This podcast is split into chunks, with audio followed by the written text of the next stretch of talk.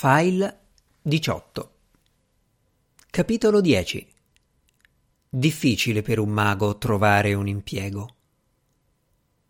Ottobre 1807 Sir Walter intendeva introdurre per gradi l'argomento della magia fra gli altri ministri, dando loro il tempo di abituarsi all'idea, prima di proporre l'impiego delle arti del signor Norrell nella guerra. Temeva che si sarebbero opposti. Era sicuro che Cunning avrebbe fatto del sarcasmo, che Lord Casterract non avrebbe collaborato e che il conte di Catam sarebbe rimasto semplicemente perplesso ma i suoi timori risultarono del tutto infondati.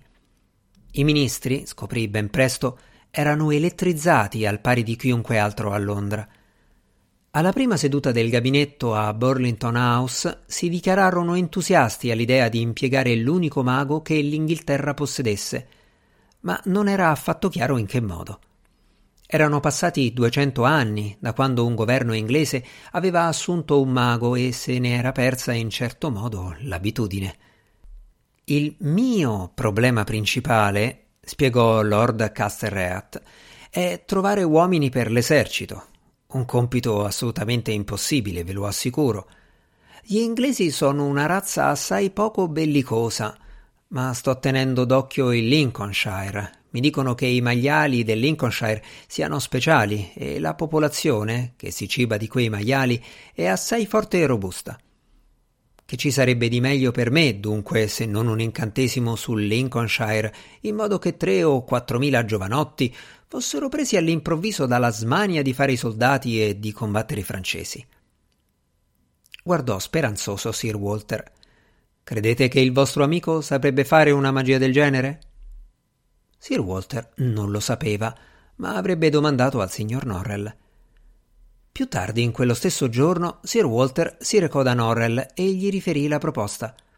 Norrell ne fu deliziato. Non credeva che in passato nessuno avesse mai proposto una magia come quella e pregava Sir Walter di complimentarsi con Lord Casterract per la sua idea originalissima. Quanto a essere o meno possibile, la difficoltà sta nel confinare l'incantesimo al Lincolnshire e ai giovanotti.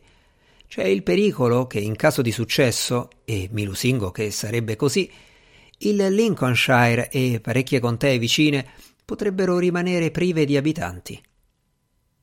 Sir Walter tornò da Lord Casterreact con una risposta negativa. La magia successiva proposta dai ministri piacque molto meno al signor Norrell, il ritorno in vita di Lady Paul occupava i pensieri di tutti a Londra e i ministri non erano meno affascinati degli altri. Cominciò Lord Casteract domandando ai colleghi chi Napoleone avesse temuto più di tutti al mondo. Chi aveva sempre saputo in precedenza che cosa avrebbe fatto il perfido imperatore? Chi aveva inflitto ai francesi una sconfitta tanto sonora che non osavano più mettere il naso fuori dai loro porti? Chi aveva unito in una sola persona tutte le virtù degli inglesi?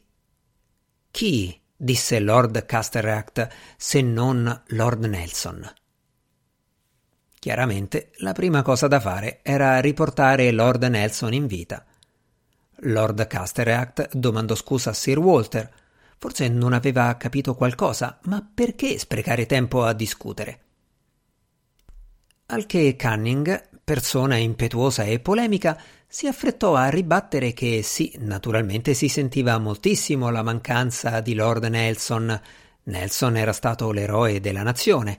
Nelson aveva realizzato tutto ciò che aveva detto Lord Casteract, ma una volta accertato tutto questo, e il signor Canning non intendeva assolutamente mancare di rispetto alla Marina britannica, quella gloriosissima istituzione inglese, Nelson non era stato che un marinaio, laddove il defunto signor Pitt era stato tutto.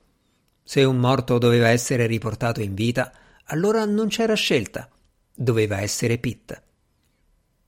Lord Catam, che era anche fratello del defunto signor Pitt, assecondò ovviamente la proposta, ma si domandò perché mai dovessero scegliere. Perché non riportare in vita sia Pitt sia Nelson? Si sarebbe trattato soltanto di dare un doppio compenso al mago, e su questo non potevano esservi obiezioni, no? Vari ministri proposero altri defunti come candidati, finché sembrò che una buona metà dei sepolcri inglesi dovesse svuotarsi. Ben presto i ministri si trovarono con un lungo elenco di nomi e, come al solito, cominciarono a litigare tra loro. Così non va, affermò Sir Walter. Da qualcuno dobbiamo cominciare e mi sembra che ognuno di noi sia stato aiutato nella sua carriera dall'amicizia del signor Pitt. Sarebbe un grande errore dare la precedenza a qualcun altro. Fu inviato un messo per accompagnare Norrell da Hanover Square a Burlington House, dove fu condotto nel magnifico salone affrescato nel quale erano riuniti i ministri e Sir Walter lo informò che si stava contemplando un'altra resurrezione. Norrell si fece pallidissimo e farfugliò che solo la speciale considerazione per Sir Walter lo aveva indotto a intraprendere una magia che altrimenti non avrebbe mai tentato. Davvero non aveva nessun desiderio di azzardare un secondo tentativo. I ministri non sapevano che cosa chiedevano. Ma quando il signor Norrell ebbe compreso meglio di chi si parlava come possibile candidato, parve alquanto sollevato e lo si udì dire qualcosa a proposito delle condizioni del cadavere. Il signor Pitt era morto da quasi due anni, rifletterono i ministri, e per quanto devoti fossero stati a lui quando era vivo, avevano certamente ben poca voglia di vederlo nelle sue condizioni attuali. Lord Catham, fratello di Pitt, osservò con tristezza che il povero William doveva essersi certamente molto modificato ormai. Del soggetto non si parlò più.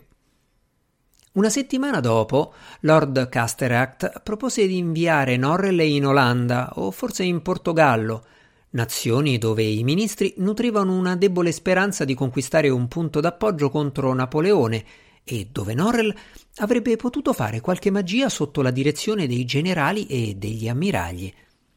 Perciò l'ammiraglio Paycock, un vecchio marinaglio dalla faccia rubizza, e il capitano Harcourt Bruce del ventesimo Dragoni Leggeri furono inviati in missione congiunta dell'esercito e della marina in Hanover Square per dare un'occhiata al signor Norrell.